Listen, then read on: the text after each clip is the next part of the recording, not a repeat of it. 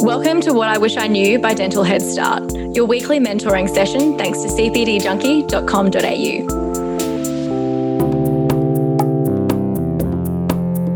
All it takes is just one conversation to spark a movement or to inspire a change.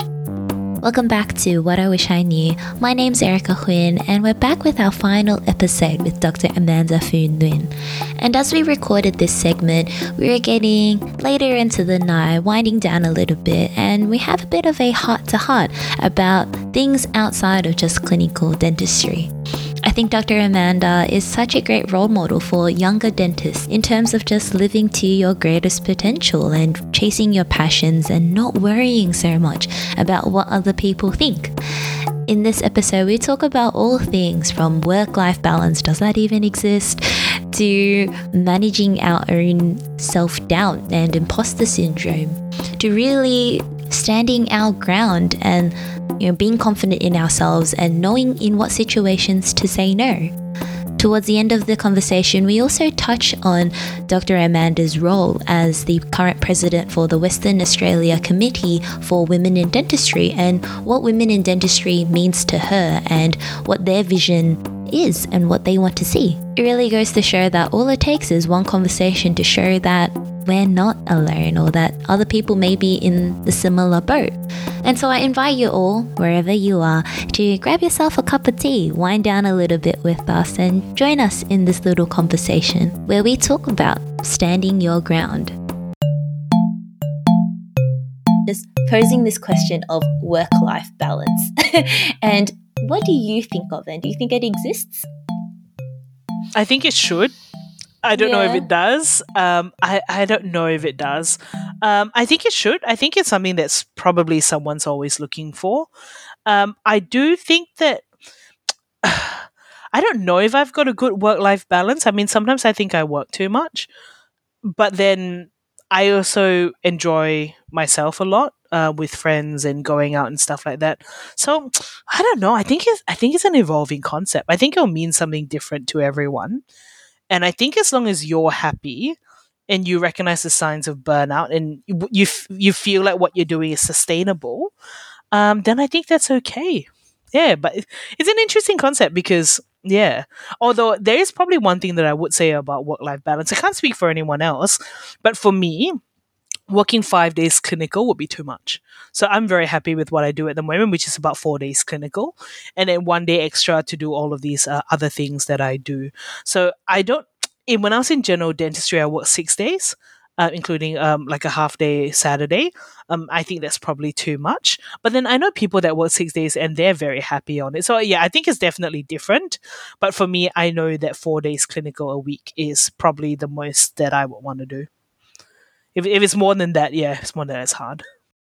The reason why I kind of wanted to ask you about, like, yeah, the thought, your thoughts on work-life balance is because I guess when I see, you know, what you do with your day-to-day, or, or I don't know that well, but I guess from what I, I see, it's just, you know, you're so, obviously you're working clinically, but you're posting constantly and always like learning more and then helping, educating people, advocating for um, all sorts of things like women in dentistry and other aspects. But then like you're so into fashion and then, you know, you're doing poetry on the side. I'm like, how do you do all of this? And I feel like the term balance almost makes me feel like it's a compromise, like you're compromising different aspects of your life to get some sort of balance. But when I see you, like what I feel like is just you're living to the max or living life to its fullest potential. And I guess what are your thoughts on just doing all these different things? And is that just something that was always in you or something that you kind of developed over the years to really fulfill all these different aspects?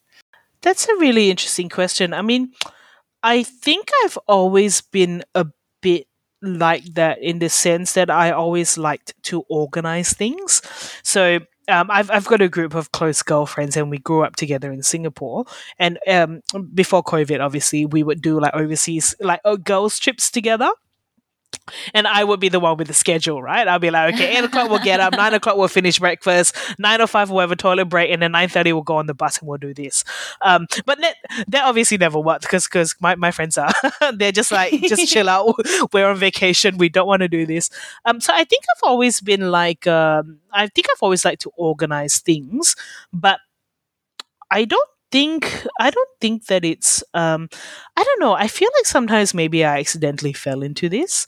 Um, I think I just started doing things that I liked doing, and then it just kind of kept going from there. I mean, I do think that one of the things that I feel is that um, any anyone who wants to do anything, I think they've got to be quite authentic to themselves.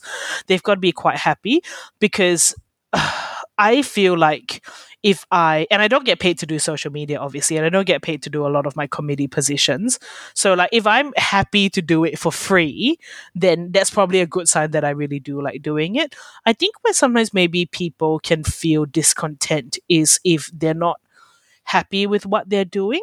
So I think, you know, um, I, I've, I've seen a few people before in the past who thought that it would be a really good idea to go on social media, which I think it is, because I love social media.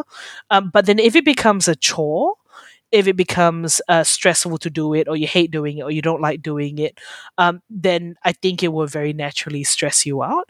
Whereas for me, no one's driving me to post. Like I don't have reminders. I don't have a schedule.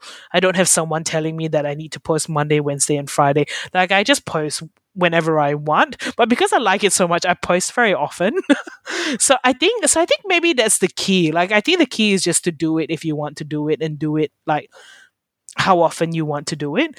And then also, I suppose, have a think about whether it's going to be sustainable or not. Because sometimes I think that I'm the sort of person as well who gets very excited about things. So I would want to do this and I want to do that, or let's, you know, let's start a chess club, or like, you know, let's, let's start a wine tour company, or you know, I, I just talked to my husband the other day about wanting to like start selling like um you know slime, because I saw online that was a good idea, and then he was like, you, you like don't be crazy, you've got no time to do it. So I think sometimes I'm the sort of person that gets very carried away with this, um but I think what actually makes something sustainable and worth doing is um, a combination of factors. Like one of it, I think, you, um, is the Japanese concept of ikigai, right? So you, you, you've got to bring value to what you're doing, and you've got to be good at doing it, and it's got to be helpful to people. So I think if you find something there that hits all of those targets, you don't have to actually work very hard at making it happen, because you want to do it anyway, so you will do it. So I think the issue is where you hate something, but you're forcing yourself to do it. And I think that's where that's where it doesn't work. Yeah, no, and I guess I can relate to that a lot in just like what I do with the podcast. Yes. And that, yeah, like I'm I'm in clinic most of the days and studying, but then whenever I'm working on the podcast or like creating content, getting to, you know, sit down and chat with our guests, or even making the podcast art or being on Instagram, it doesn't feel like a job or a chore, and it's enjoyable. And I guess, yeah, I wanted your perspectives on it, because I think a lot of us can get very consumed in like studies or in work, and I think we often I think something I hear a lot about is that you don't have time to do other things. And because you were mentioning before about being that very organized person, I wanted like I wondered, do you allocate time to do your hobbies, or allocate time where you're like, oh, I want to work on um, this project or that project, or is it a little bit more spontaneous to you? It is a little bit more spontaneous. I think I used to be fairly organized, but I think at the moment, just because I'm doing a few things, it's it's almost like a priority thing. So I usually tell people, like, if there's something that's on my to-do list and it has to be done by a certain time, let me know when it has to be done by, because if not, then it will just sit on my list and I'll get to it when I can. Um, so I think it's probably a combination of both. Like, I think it's there still has to be some organization. If not, I think it'll be complete chaos. Um, but then I think there has to be some spontaneity uh, within it as well, because I think for me in particular, that's what makes um, things fun. Yeah, so like, for example, if I want to do a post today, or if I want to give a webinar tomorrow, or if I want to, you know, present, or, you know, if I want to have morning tea at work, like, you know, all of this sort of stuff, like, I think there has to be some latitude within there as well. How do you, do you have any tips on, I guess, because you do a lot of, I guess you have your clinical days, but then you were saying how you had like your one non-clinical day, which you dedicate to like committee work, or um, like hosting webinars, or doing these things. And a lot of that stuff, I guess, is a lot more flexible in that it's not a typical like nine to five where there are allocated slots. How do you go about managing your to-do list and prioritizing? Because you were just mentioning before about prioritizing. Do you have any systems or anything that you use to help figure out, or like when you should do this, and not procrastinate, because I know a lot of us fall into that trap of just like, oh, I should um, respond to that, and it's three weeks later and you realize you still haven't done anything about it. Oh. Do you have any uh, tips on that or thoughts? I was going to say, honestly, oh, not really. um, I think I just do things um, as and when I feel like doing them. I mean, I do feel like, so it's it's always a balance, because in the past I used to be the one that would like listen to these podcasts and, you know, like um and they say, you know, like hustle culture, or like, you know, if, if you're sleeping you're wasting time and stuff like that. And then it reached a point where I was like, no, hang on, there's a lot of things that I'm doing that I'm not enjoying, right? So this is not working for me. And for me as well, a lot of things that I was doing that I was not enjoying was unpaid work anyway. It was just volunteering stuff. So um, I did have a bit of a priority list, for example, where things, uh, w- which were things that I wanted to continue doing and things that I would say no to. So I think it's very important, because I remember growing up, and I don't know if it's like a cultural thing, but I was sort of taught um, to say yes to everything. So if you have an opportunity, say yes. Like, you know, you don't want to miss out. If people are asking you to do these things, they must, it must mean that they value you and they want you to do it, so you should do it. So I went through this period of time where I was saying yes to everything. If anybody needed help with anything, like I would be the person to help. And I actually didn't mind doing it, because I like doing a lot of these things. But then it got to the stage where Um, either I wasn't adding value in those positions anymore, because that's why we're doing it. Like, I'm not doing it for the money. A lot of times I'm doing it is because I can help, or because I'm bringing something to the table. When it got to that point where it wasn't worth it, or where I wasn't helping anymore, um, I think it's very important that we don't feel bad saying no.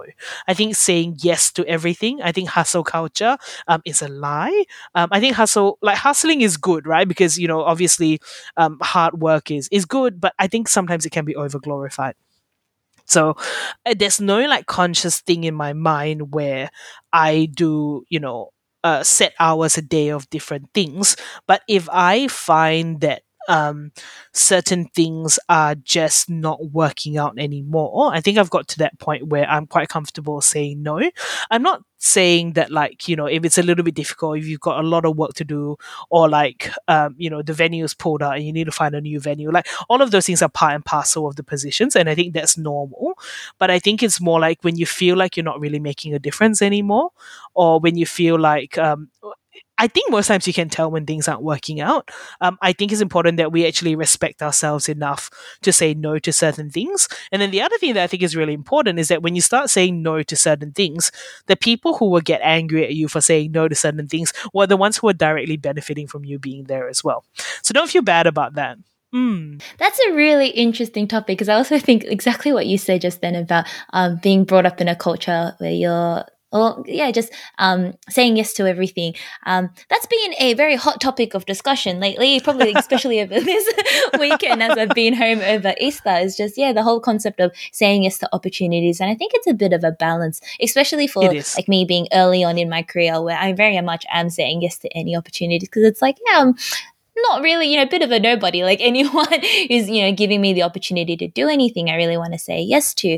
But I think what you shared was just really valuable insight about also questioning why you're doing it and whether it is providing value. Because I think there's a balance of being open to those opportunities and seeing where it takes you, but also looking after yourself, and are you taking on a little bit too much to handle? Um, have you got thoughts on, you were mentioning before, like saying no, and I think that leads on to the idea of like standing your ground. Um, have what are your thoughts on that? And I guess oh, I've got a lot of thoughts. Yeah, they're, and they're very and they're very complicated thoughts. Um, well, not yeah. complicated thoughts, but it's. Um, I think it's very um complicated, because I think at my core, um, and I think it's really important that you know yourself as well, right? Because I have a lot of friends um in the like political um sphere or things like that, and they um. handle it very well. They are very good at what they do, um, and I really admire that. Some of them are my closest friends, and I love what they do. But I think it's sometimes quite important to know yourself as well.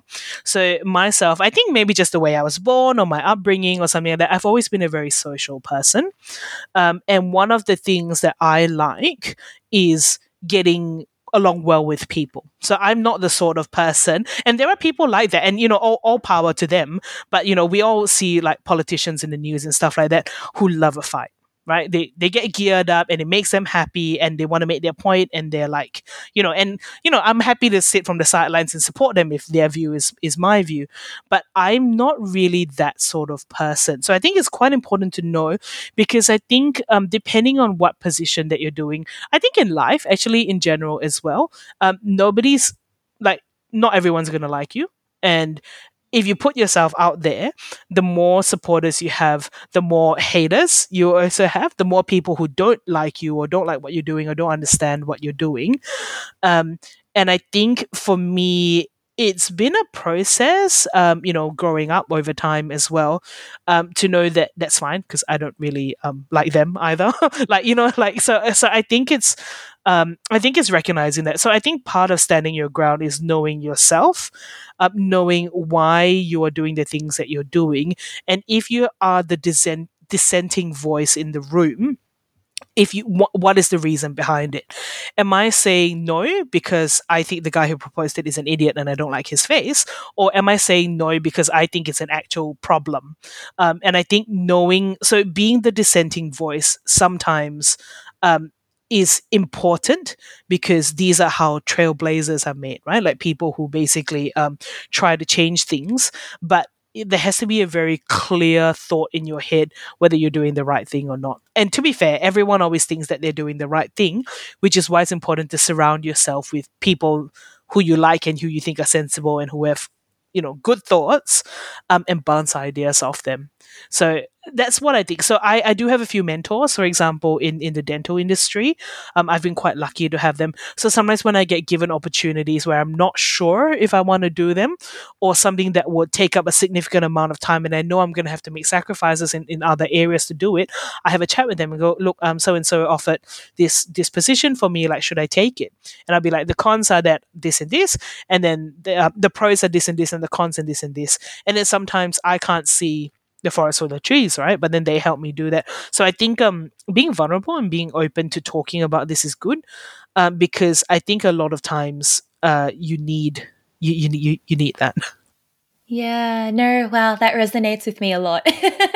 And that idea of just being a people pleaser. And I think that's something that I'm learning, especially this year, that you can't be best friends with everyone and you can't please everyone. And that's not to say, oh, you go off and be a bum or you're you're rude to people, but it's just, I think, being more confident in yourself and just being like, hey, this is who I am, and accepting that you might not be everyone's cup of tea. I think in particular for like, ex- especially you yourself saying how um, prominent you are on like social media and posting a lot. Like, you did a really nice reel the other day. I think I, I spoke to you about where you're like, oh, some people will call you cringe or whatever, but just like do what you enjoy. I guess, how have you gone about managing that, like being so open and vulnerable and susceptible to so many people, like opinions and stuff? Have you, did you, were you ever, I guess, um, sensitive or insecure about it? Or was it something that you've been able to pretty easily just like block out? Yeah, um, I think I was, but probably not overly so. And the reason for that was that I grew up in Singapore, so I only moved to Melbourne, Australia when I was fourteen. And that was the time when Blogspot was all the rage, right? So I've had a blog since I was fourteen. So there is a certain level of comfort of just saying whatever I want to say online. Obviously, I'm a lot better now that I'm an adult and, and not a fourteen-year-old child. Um, so I think there's there there is that degree of comfort. Um, but oh, of of course, of course, it gets to me. Like, like, like. Um, especially, I think sometimes it hurts most when it's people whose opinion you have previously respected, or people uh, that you thought were were your friends. I think that's probably when it can become a bit dicey, because if it's someone, you know, halfway across the world who I've never met and who I'll never meet, um, and they want to argue with me about something, like it, it doesn't that that doesn't really bother me. I think it's more. Um, people who I thought was previously close. But I think the thing that really does help is being surrounded by a, a good group of people, um, family and, you know, people who are fairly supportive. I mean, I do get occasional things, but actually, to be honest, not that much, because the other thing about most people only a handful will actually say it to my face. Yeah. Yeah. So sometimes, like, you know, the things I said behind my back, like, if they're not going to come and tell me to my face, then it probably means, it probably means that there's nothing I need to pay attention to anyway. So I think what I've, I think yeah, I just grew a thicker skin over time. Like, some things do still bother me, but um, a lot less. And I, the other thing is, I'm quite comfortable now um, telling people where my limits are. So if I feel like a conversation's going nowhere, because sometimes occasionally um, I post something and then someone posts something and we have a bit of a discussion, and I always try to look at it as an academic discussion and don't, not take it personally, because there's so much in the literature out there, and I, I'm, I'm not, you know, like, there will be so many different things that other people would think that have merit. Um, so if it's an academic conversation, I actually really enjoy that. Um, but it, when it devolves to something else, then that's basically I'm like, yep, that's it, we're done. And then I just don't reply anymore. So I think that also helps, because basically um, I just don't don't engage anymore.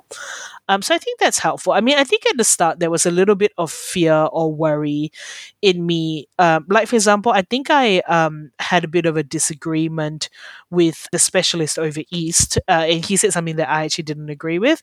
And then I um, had a conversation, and I, I still think I'm right, obviously, but, you know, I posted the literature that was supporting the stuff that I was saying. And then it basically devolved into this thing where, like, it, it was clear that we're not gonna uh, see eye to eye. So I was like, okay, good, let's just agree to disagree. Um, there was a period of time where I was afraid that it would affect how people would see me. Like, I was afraid that people would then um Uh, not believe what I'm saying. But then nobody really thought like that. It was all just in my head. So I basically just told the uh, negative self to to quiet down, and it was fine.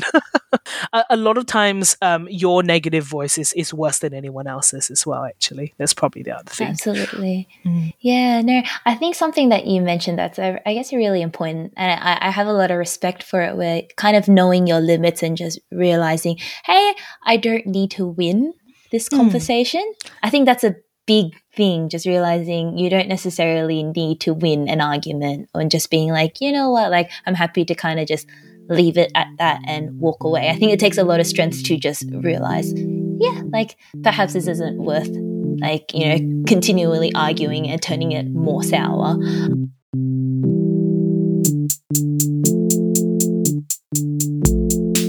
Ripe Global is an incredible resource, especially in these times where travel is a little bit difficult, but we're also realising it's not always necessary for our education. Especially when we're starting our career, we just want to get as much as we can, and a platform like Ripe Global's membership is perfect for that. But Ripe Global is a lot more than that. They've got the fellowship in restorative dentistry, and while it's already started with the posterior dentistry course, they've just released the anterior dentistry course, one where you're going to learn about composites, aesthetics, isolation, and indirect work as well. One of the hardest things to do in dentistry is a single front tooth, and this course is aimed at helping you improve that skill. Find out more at ripe global dot com, or check out the show notes and you can get thirty percent off a membership, all from the comfort of your own home. I also wanted your thoughts on just, I guess, the concept of, like, imposter syndrome. And is that something you ever went through, or had any thoughts on just, like, overcoming? And it kind of, I guess, ties into that concept of standing your ground and being confident in yourself. And I guess you were still, even though you said you've been practicing for ten years, I still think, like, you were still, like, very, you know, young and youthful. But I guess even in your earlier years, was that something that took you a while to kind of develop your own confidence? And, you know, did you ever struggle with feeling like an imposter or feeling? I think so. Um, I think it's pretty normal. Um, I think everyone will go through that. Um, now that I've come out the other side and now I teach at the university, um, I think um, the the the students that have a bit of imposter syndrome, I feel in the first few years, I always feel that they will be better clinicians. Um, not that I'm encouraging imposter syndrome or anything like that. Absolutely not. But they tend to be a little bit more cautious, which I prefer to the cowboy approach. So I think in a way there can be some good that comes out of imposter syndrome, but not to the point where you let it control your life. So for example, if somebody uh, says something, or you're wondering if that you've done something correctly, double checking and taking a cautious approach, I think, is one of the benefits, for example, for doing that. But where you let it get to the point where you're turning down procedures, or turning down um, opportunities, I think that's when it becomes an issue. So I think everyone does have a little bit of imposter syndrome, um, especially because if you think about how we work, um, the more we know about something, uh, the more we realize how much we don't actually know. So I think so I think that's very normal, right? Um, but I think it sh- could be used as a driver to better yourself, to improve yourself. So for example, if you feel that maybe you don't know about enough about this topic, attending a good C P D course, um, I think all of that can be very useful things. I think it's when you start to let it play on your mind or negatively affect you and stuff like that, I think that becomes an issue. Um, but one of the great ways that I've basically managed with this, um, those previous mentors that I told you, still very close to them. Um, every every so often I give them a, a, a ring and then say, um, like, you know, um, is this actually a thing or am I crazy? Like, and then they'll be like, you know, and then I think like if they feel, and I think the important thing about finding people that are mentors is that they have to be very honest with you. Yeah, not just yeah. tell you what you want to hear. Exactly. Yeah. So, so I've got a few before where they were like, "Oh, you know, like um, in in this in this thing that you've submitted, I think you need to rewrite that portion because it wasn't good enough." And I was like, "Good, perfect. Let me know. I will change it." And then sometimes I'll be like, "Oh, you know, like I'm a bit worried about this," and they'll be like, "You're crazy. You're fine. Go do it." And I'm like, "Okay." So I think um, having trusted people around you and having a support system is very important.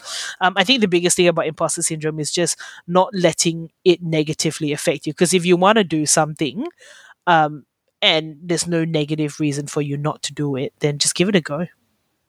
That seems also to be a common theme about really having that important support network of people just to bring you back down to earth and being like, look, get out of your head, it's fine, or actually, no, that is a problem and you should think about it. And just getting a third party or someone's outsider, um, an outsider's perspective of the situation. Because I guess throughout multiple points, multiple points that we've touched on in this little segment, it was, I think the solution to it was a lot of times just having other people to talk to to give you other perspectives. Yes, and that's the one thing that I've noticed, um, you know, in my years of doing these these sort of things as well. Um, I've known a lot of very good leaders, and I've known a lot of very not great leaders. Um, one of one of the things that I think is really important, and one of the things that will be so good, um, if people, I think, would spend a bit more time doing, myself included, self-reflection.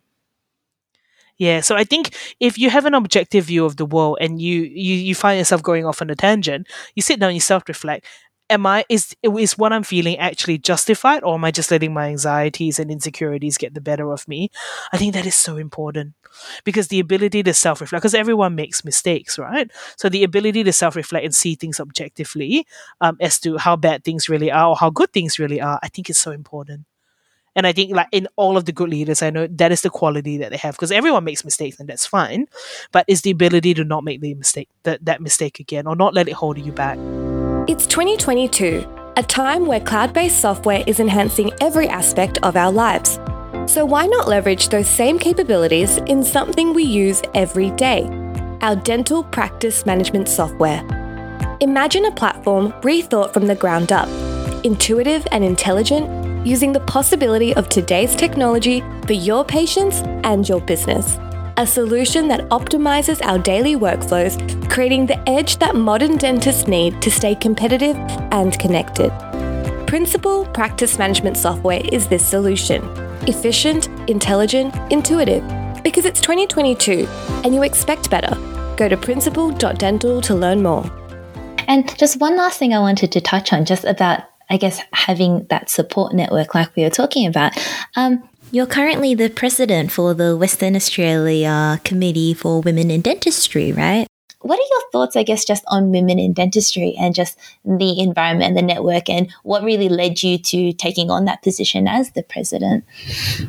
So I know this is going to be controversial, um, but I must admit that many years ago, um, I did not understand this. Um, my feelings at the time were that women and females and males are equally represented in dentistry. We have more female dental graduates than male than male dentists. Uh, female dentists are not underrepresented in numbers. So I didn't quite understand why we needed, like, you know, a push for this. And then the more time I spent in dental practices, in dental spheres, in associations and committees, and talking to female dentist, I understood why. So there's so part of the reason why I came on was basically because I understood that implicit bias still exists very much, unfortunately, in most um, in most uh, industries, including dentistry, um, and it can be very insidious. And I think part of that, I feel um, a little bit of a pity, is that I see um, strong leaders, male and female, but disproportionately female, who are unable to reach their full potential uh, because of situations um, either out of their control or, you know, either due, due to um, biases, basically. So I felt that, and basically that was, that was a real light bulb moment for me when I went, I don't understand because females are not underrepresented. We usually get paid the same. Uh, in terms of commission, but it was an education process where I started to realize that there were so many more issues that we weren't realizing, where basically women were being passed over for different positions, or, you know, um, female speakers were not being considered to the same amount that male speakers were. When female dentists went away on maternity leave, they would come back, they would struggle. A lot of people felt very alone. And then basically there, there, there were a lot of issues. So I feel now that in women in dentistry, what I'm trying to do, or, or what the committee is trying to do, is that we're basically trying to build this support network for anyone who may require it. Because I'm a transplant to Perth as well. So I moved from Melbourne, um, well, Melbourne to Sydney, and then Sydney to Perth. Um, and I didn't really know anyone. Um, so it took me a while to get these group of people that I feel comfortable about to ask these questions. I mean, you can have friends outside of dentistry, uh, which is great, and everyone should have more, like, you know, a lot of friends outside the dentistry. But you will also have you you also need people within the industry that you can ask industry-specific questions. And I think that's what I want to be, and that's I think that's what a lot of the committee want to be for different people. And the other thing about women in dentistry is that we're not we're not exclusive. So some people may be like, oh, like, why would you have like an exclusive uh, type club? Um, actually, males are welcome to attend. One of the things I realized fairly recently is that, I don't think this is in W A, but in a few different places, there are like member-only organizations or study clubs that are held at male-only clubs. So females, by definition, cannot join those clubs. They cannot attend those events. This is happening now in twenty twenty-two, right, in the dental industry. And I found that shocking. So I think like things like this basically need to change.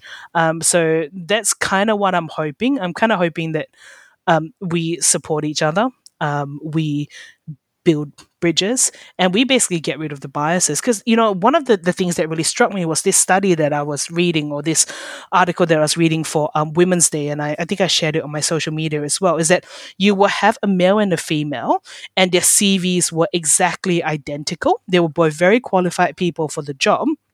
And then it will go out to a selection panel, and the male would probably be called, you know, ambitious, a go-getter, and, you know, he's got leadership potential. And the female with the exact, so the only thing that they changed on the C V was the name. So one was a male name, one was a female name. And then the other one was that, you know, the female would be too much, the female would be bossy, would be overly ambitious. And these are things that I've been called before. So I was like, okay, hang on. So if we are exactly the same, one male, one female, like, why is this an issue? And then, like, why would a female wanting to have kids or not wanting to have kids, like, why would things come into how good they would be in different positions or as dentists? So I think there's basically a lot of work that needs to be done. Um, I'm starting to see that now. And I think one of the really nice things, actually, is that um, I'm not a man-hater. I mean, I'm married. I love my husband. Like, I've got lots of male friends, right? So that's the thing. I'm, I'm not, I'm not a man-hater, but one of the qualities that I appreciate in a lot of my friends, a lot of my male and female friends, is that they recognize that this is an issue and this is not the way they want their um, community to be as well. So yeah, that's that's basically why I, why um why I joined Women in Dentistry, and why now I'm, you know, um, doing all the things, all of these things with the community to try and encourage women, encourage males, encourage dentists basically, and anyone who's interested in coming, um, because. Because the other thing as well is that you you don't, like, you know, when you're supporting females, it doesn't mean that you're oppressing men, right? Like, we can all succeed together. Yeah, no, because I guess I wanted my I wanted your thoughts on, yeah, it was recognizing those inequalities, not in, I guess, I think you made a really fair point about how It's not that we're underrepresented or that there's a lack of female dentists or that the pay is different, but it's more so the opportunities or the attitudes or the way that you are treated. And I guess, are you suggesting that like your vision or your purpose is to kind of give, like create a network where women don't experience that, that those differences and they're treated fairly? And then I guess you're starting off as like Women in Dentistry as its own network, but how do you see that then, I guess, spreading into the rest of the industry? Well, Women in Dentistry at the moment, I'm I'm just making it, or, or we're just making it a very social thing at the moment, where we network with each other and we talk about these things, because if if conversation is shut off, basically nothing will change. So that's that's how I that's how I see Women in Dentistry in W A, or at least, you know, while while, while I'm here working, which is which is which is a social network. We get transplants or people coming from interstate, mothers coming back from maternity leave, you know, people not having a voice feel supported and network with other people that think similar to them. But for me personally, I think a role that I've fallen into, which, mind you, if you go back to what I said about me um, not liking it when people don't like me, but somehow I've ended up in this position. Um, I think, um, and, and, and, and I've embraced it now. Um, I think one of the things that I feel that my purpose has been in the, particularly, you know, in, in the last period of time, is to basically be the spotlight, like not not in a not in a mean way, but if I see things like this happening, um, I will say something about it. So I think, yeah, so I think that's very much where I'm at at the moment, because um, I'm, I mean, I'm not going to be mean about it. I'm not going to publicly shame someone. Um, I'm not going to spread falsehoods and uh, rumors and stuff like that. But if I see anything going on that I think is incorrect, um, I I think I um. I, I will point it out. So I either point it out to, you know, people that are in power and go, look, maybe we shouldn't, like, have you thought about this? Or like, I don't really think what the person said was correct. Um, I think that's sort of where um, I see myself as doing at the moment, basically pointing out things that I think are not being done correctly, which is not a position I relish. Like, it really isn't. Like, like sometimes I'm just like, oh God. Um, but, you know, if I don't say it, who's going to say it?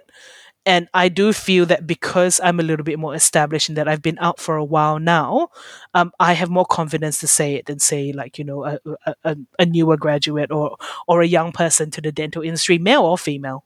Having that awareness of it and just knowing that you are not alone, and I, what you were saying about just like ex- every time you excuse it or you don't stand up for someone or you don't call it out, it becomes excused and it becomes accepted and part of the norm. But I think oftentimes we're scared to stand up, or there's like a questioning and doubtful of, are we in the right, or, you know, should we be thinking those things? But I guess what I'm getting from like the Women in Dentistry and like the support society is just, you are not alone, and there are other people who are backing you up as well. And I think the more awareness that that is spread, it's just like you said, educating people and calling it out and making it a bigger movement.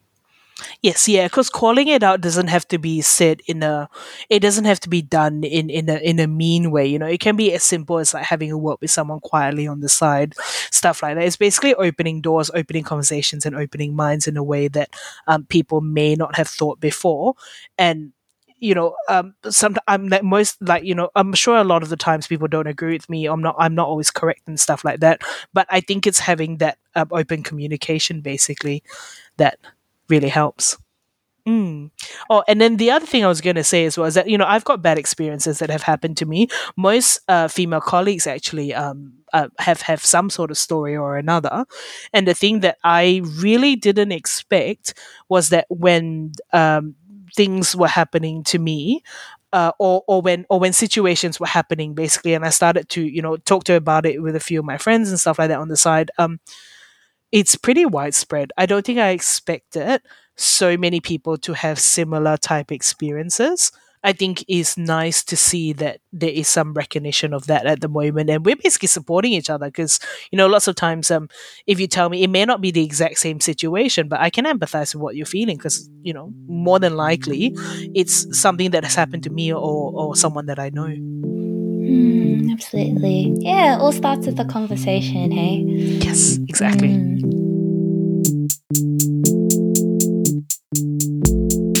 Thank you so much for listening to the Dental Head Start podcast. I genuinely hope this is helping you become a better dentist. So if you like what you're hearing, make sure you subscribe on your podcast player, and I want you to do me a favour. I want you to go to social media and share something that you've appreciated from us with one of your friends. That's how the word gets out. That's how more people gain and benefit from what we're doing.